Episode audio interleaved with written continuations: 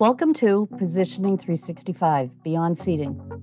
I'm Marianne Girardi, your host. I'm a physical therapist and the clinical education specialist here at Altimate Medical.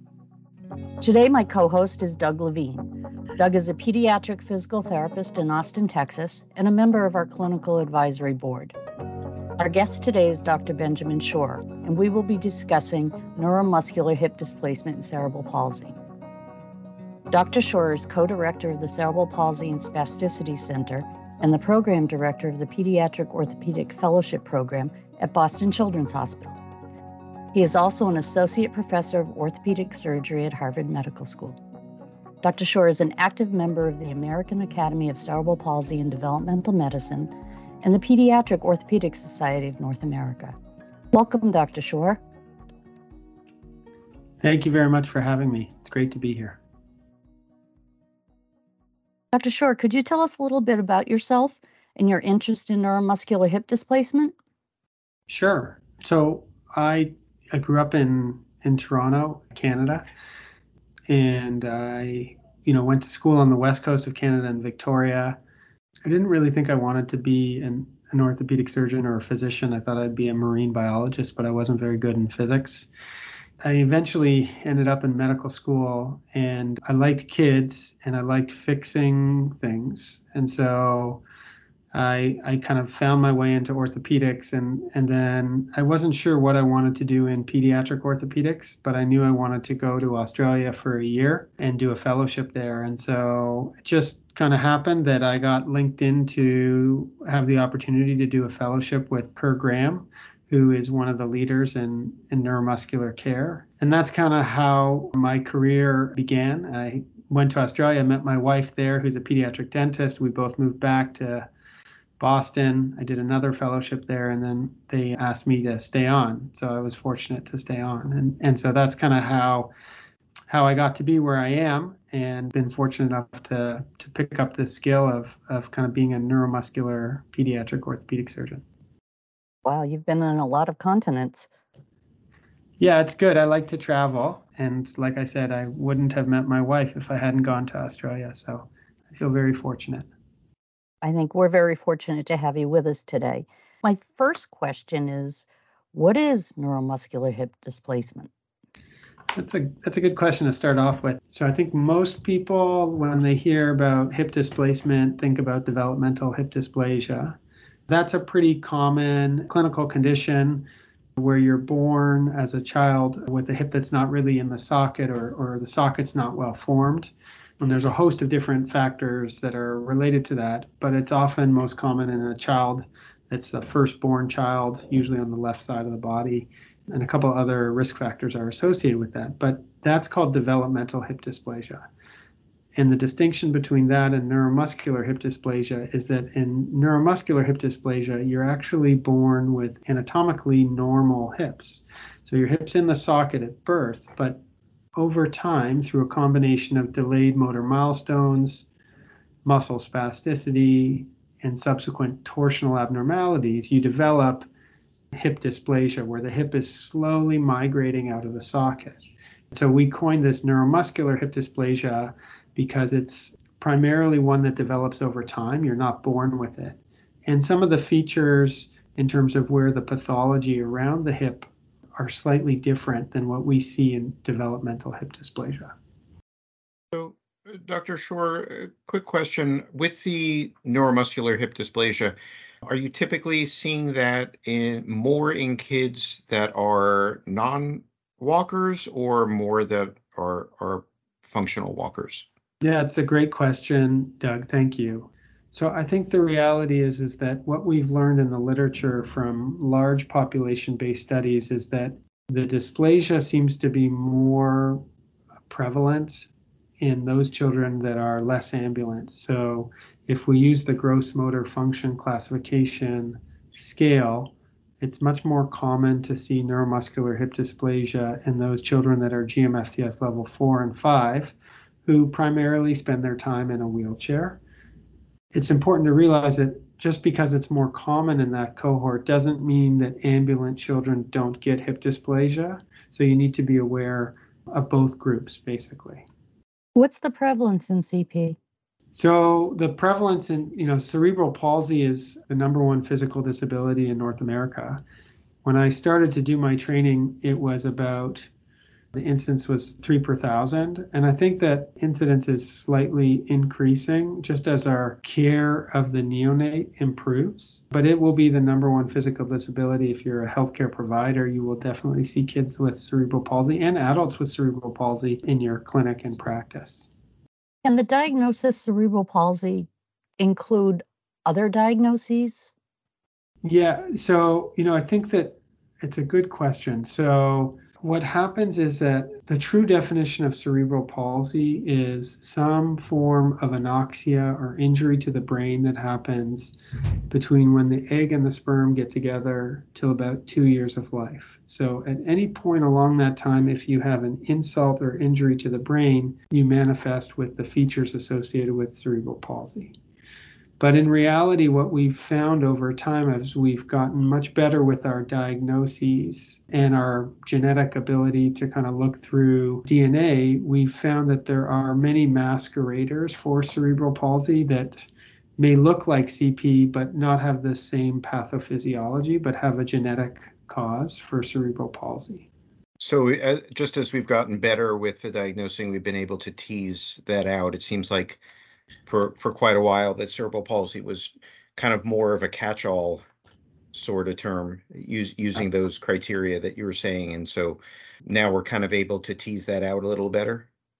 Yeah i think that's a great description doug. I think that it was a diagnosis that was kind of a grab bag or an umbrella term. And i think maybe now we use the term neuromuscular which maybe is a little bit of a, a, broader scope, or neuromuscular complex chronic condition is another term that we sometimes will throw around. But I think we've gotten increased precision primarily with labeling or narrowing down the diagnosis of CP and differentiating it from underlying genetic abnormalities, which can sometimes look very much like CP. Wow. A lot's changed since I got out of school. So I think With, what happened, Marianne, sorry to cut you off, is that you know, okay. we would do an MRI of the brain. And in during my training, I was told that you know like 70% of the time the MRI of the brain has abnormalities, and 30% of the time it's normal. And in the past, we just said 30% of the time it's normal, and that's just CP. But now, what we often say is that 30% represents probably some other chromosome abnormalities that are going on or some other genetic abnormality that's going on to create this phenotype that's similar to CP. I apologize that my uh, calendar went off there. Is the treatment of those children, that 30%, different than what would be the others?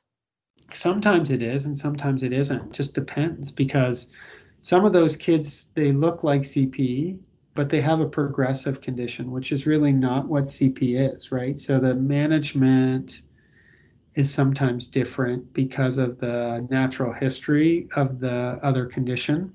But some of those conditions, we don't really know what the natural history is. So it's hard to prognosticate. And in those situations, we just do our best and try and manage the patient's symptoms more than anything else. Dr. Shore, you were saying in the beginning that with neuromuscular hip dysplasia, it's typically something that develops over time, correct? Like as there's maybe abnormal forces or something that the, the socket and the hip don't fit together well. Correct. What are the kind of specific criteria that you use to diagnose it? Because I'm sure that there's sort of a spectrum of when it's just sort of being watched and when it's more diagnosed as hip dysplasia. I think that's great suggestion, and sometimes it's really hard. So I think there are some misconceptions associated with neuromuscular hip dysplasia. So one of the first misconceptions is is that neuromuscular hip dysplasia is related to abnormal muscle tone exclusively, so that it's primarily related to spasticity of the lower extremities, and that if you don't have spasticity or if you have a normal range of motion, then you're not going to have neuromuscular hip dysplasia. So it's important to recognize that that's actually probably inaccurate and that you can have neuromuscular hip dysplasia even with a full range of motion. And so it's not all related to the motion. Second, we measure, and as a result of that, really, we measure neuromuscular hip dysplasia by getting an x ray. And often you need one radiographic view of an anterior posterior view of a pelvis to help quantify how much dysplasia a child has. And what we look at on the x ray is what's called the migration percentage, which really is just what percentage of the femoral head is in the socket versus out of the socket. We quantify that as a percentage.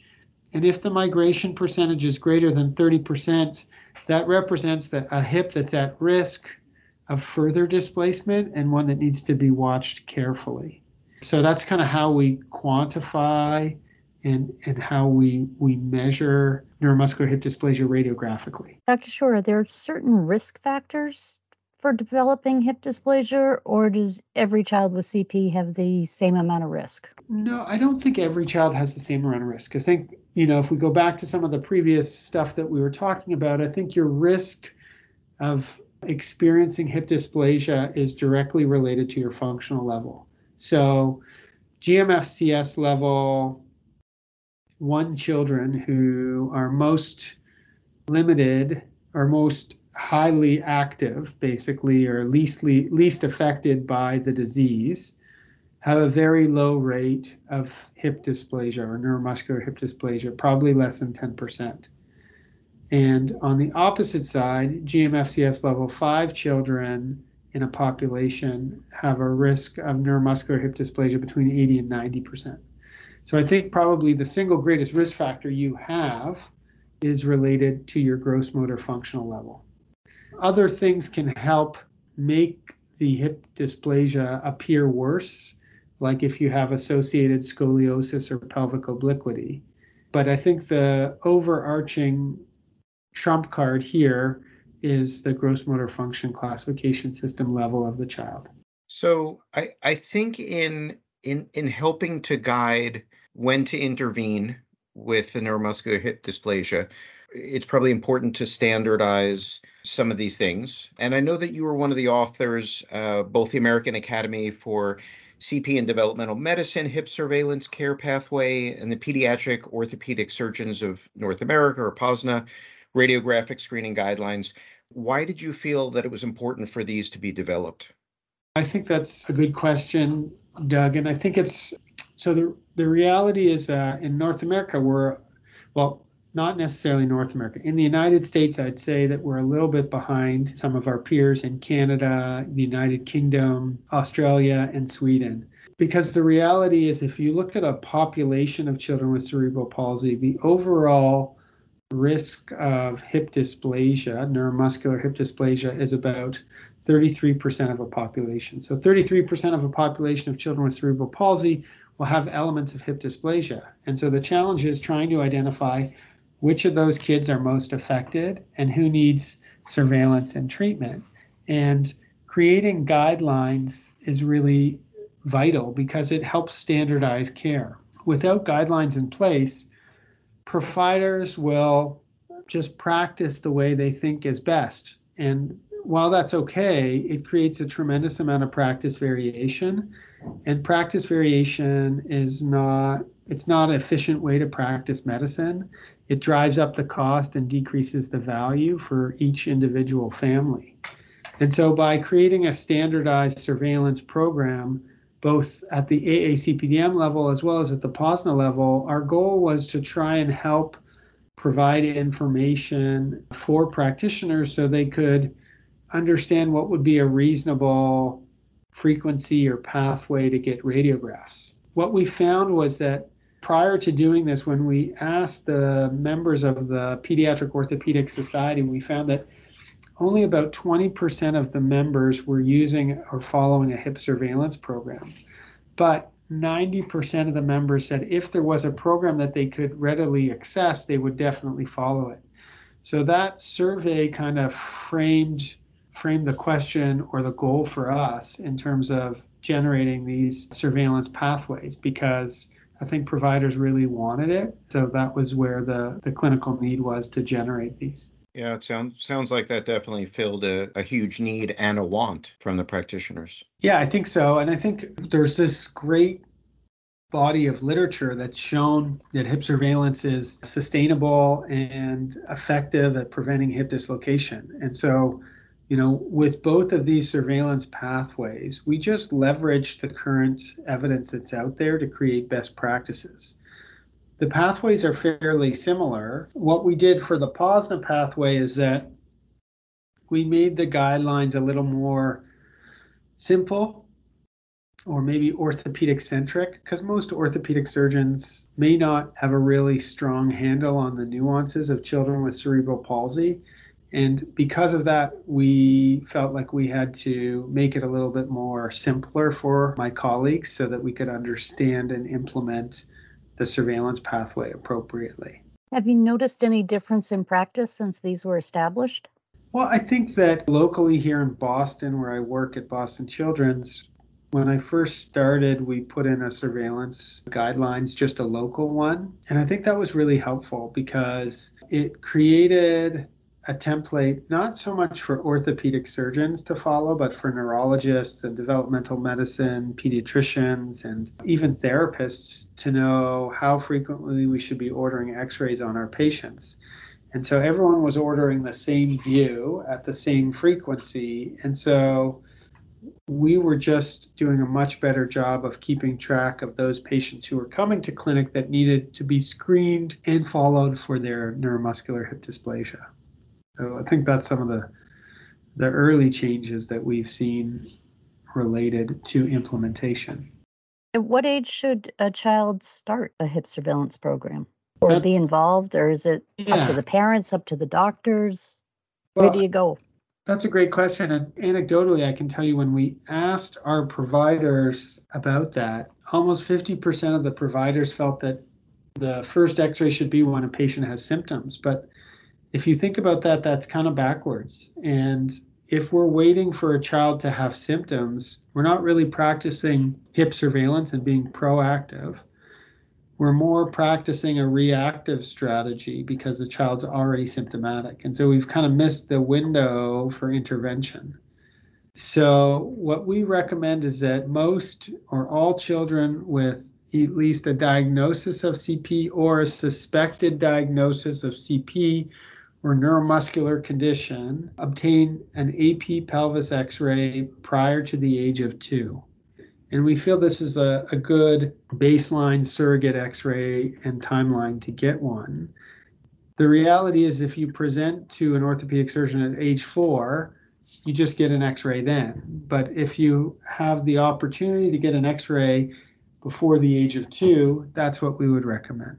And then do you I, I mean, obviously, if a child uh, has, if the hip dysplasia has, has progressed um, uh, far enough and it continues to progress and it's causing problems, there's um, more than likely going to be a surgical intervention. What are your thoughts on on any preventative measures such as standing? Do in in your opinion do they seem to help? Do they seem to slow down the progression? Yeah, so it seems like standing does help. And there is some literature that supports that standing has many benefits for children with neuromuscular disease. So I think standing can help in terms of bone mineral density. It's been shown to help with GI and digestive system. And then also, there's been some evidence to support that it has been helpful in terms of driving some femoral acetabular remodeling uh, to try and help mitigate or prevent neuromuscular hip dysplasia. I think the important thing to recognize is while standing is of value and it can help, just because you put a child into a stander doesn't mean there isn't going to be a problem with their hips. So it's not strong enough to limit the need for surveillance and the possibility of need for an intervention at some point in the future. Have you seen kids with neuromuscular hip dysplasia that that you would like? Are there instances uh, where you would not use a standing program?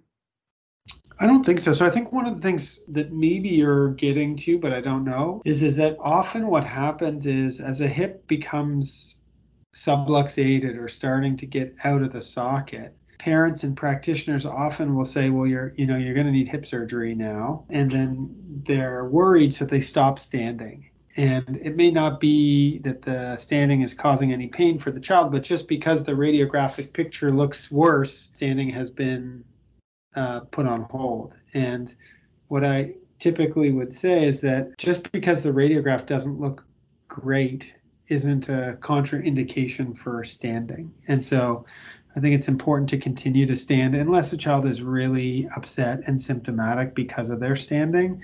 I think there's lots of value in standing to try and help improve overall hip health, so to speak.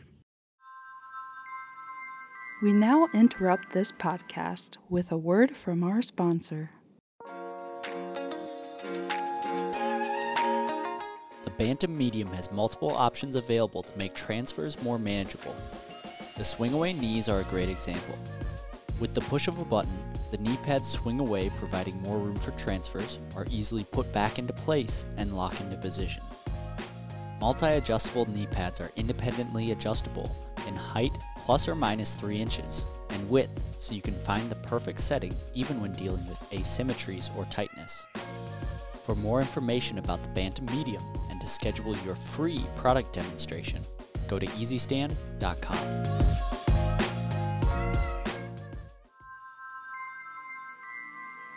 Now back to the podcast. Getting back to the hip surveillance program, with the AP x rays, is there a line or value of migration percentage or how much it increases that causes severe concern? Yeah, those are there's a lot of questions, and if I could get my scribble book out, I'd draw some drawings for you. So in general, there are on a plain X-ray, there are two lines that we draw to help guide us. One is called Hilgenreiner's line, and the other one is called Perkins line. Hilgenreiner's line runs horizontal to the pelvis, straight through the triradiate cartilage, um, and Perkins runs perpendicular to Hilgenreiner's line on the outside edge of the acetabulum. So those are our two baseline li- lines that we will use when we're making radiographic measurements. And like I said before, we measure what proportion of the femoral head is inside Perkins line and what proportion of the femoral head is outside Perkins line, and then we present it as a ratio or as a pardon me as a percentage. So normally, like um, assuming Doug, your hips are normal, uh, your migration percentage would be about 10 or 15 percent. And in kids with CP or any kind of neuromuscular hip dysplasia, we get a little bit concerned based on the literature that's been done by Freeman Miller and his group that shows if your migration percentage is between 30 and 60 percent and you have at least two years of growth remaining, that your risk of further progression of hip subluxation is increased around 60%. And if your migration percentage is greater than 60% and you have at least two years of growth remaining, there is about a 100% chance that the displacement will continue on to 100% or full dislocation. Now, those studies have guided kind of where we create our lines in the sand in terms of who fits into a surveillance program? And also, when do you think about doing intervention based on what's been shown in the literature in terms of creating thresholds like 60% or something like that? What we know from some population based studies, though, is that in general, those children who are GMFCS level four and five, like we talked about before, are at the greatest risk of progressive subluxation or deterioration of their x rays. And on general, GMFCS level 4 kids will have about a 4% worsening of the migration percentage per year. And GMFCS level 5 children have about a 10% worsening of their migration percentage over a year.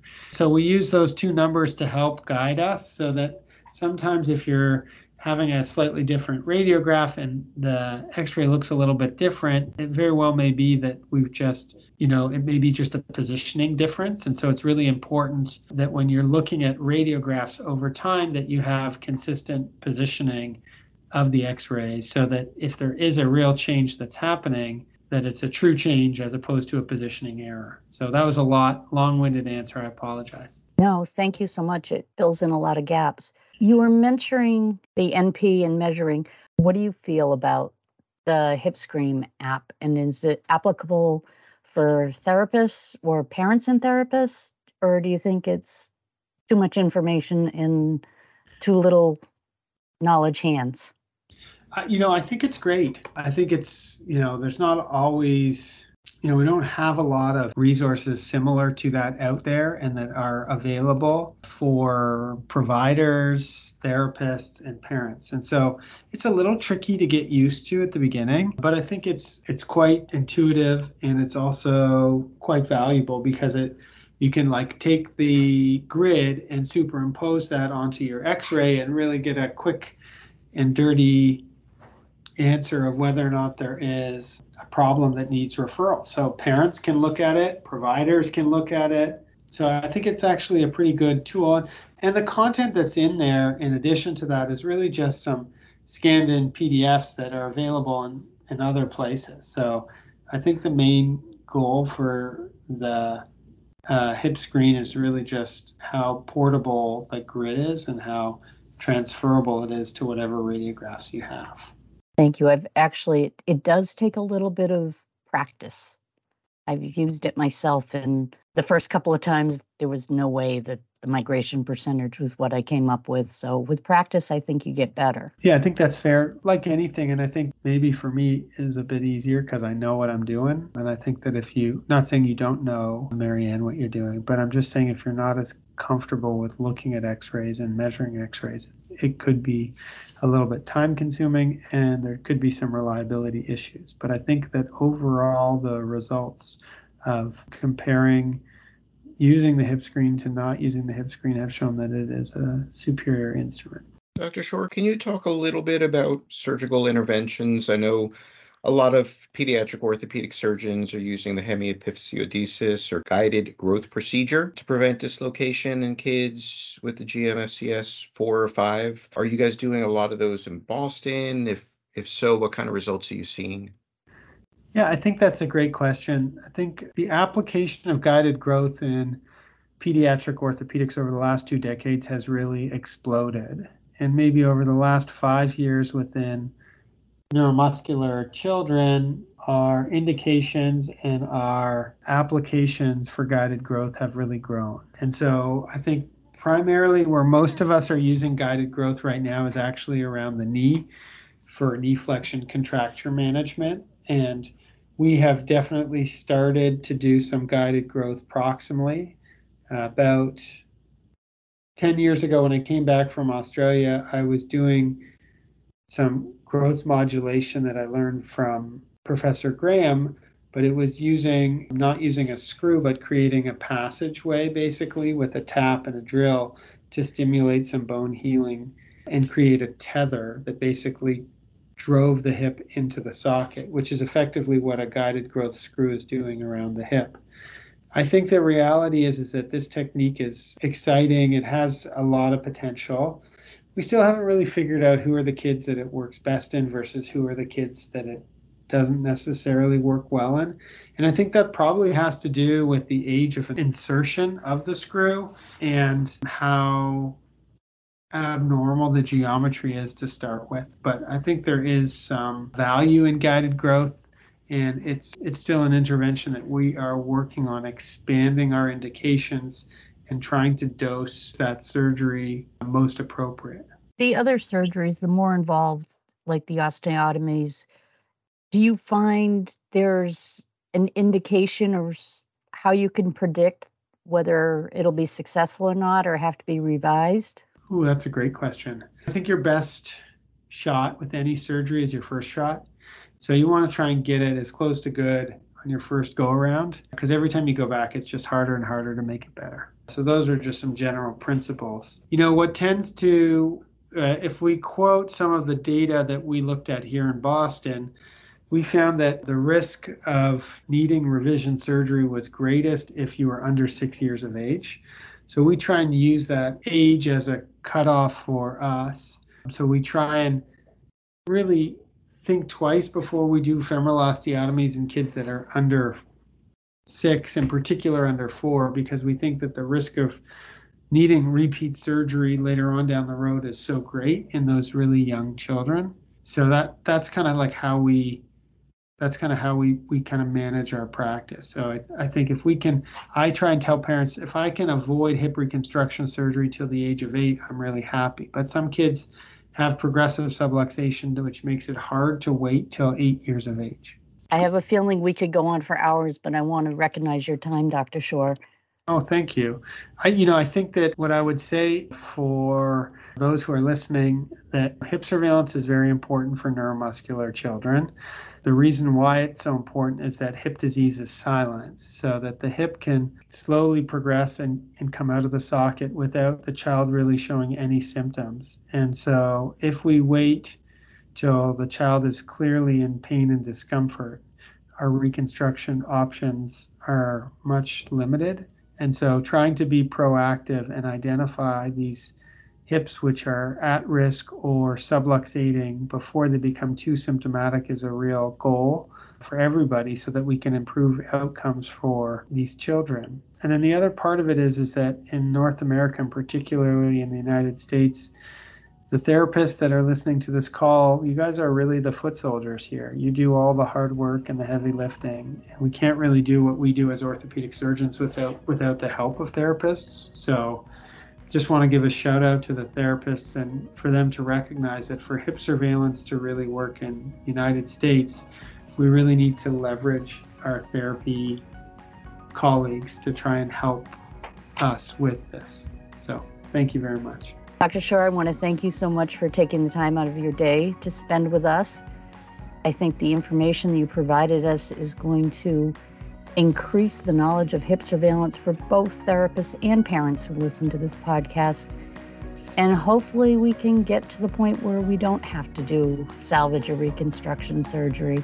Don't want to put you out of a job, but there's other things. So, thank you again. Thank you, Doug, for co hosting today.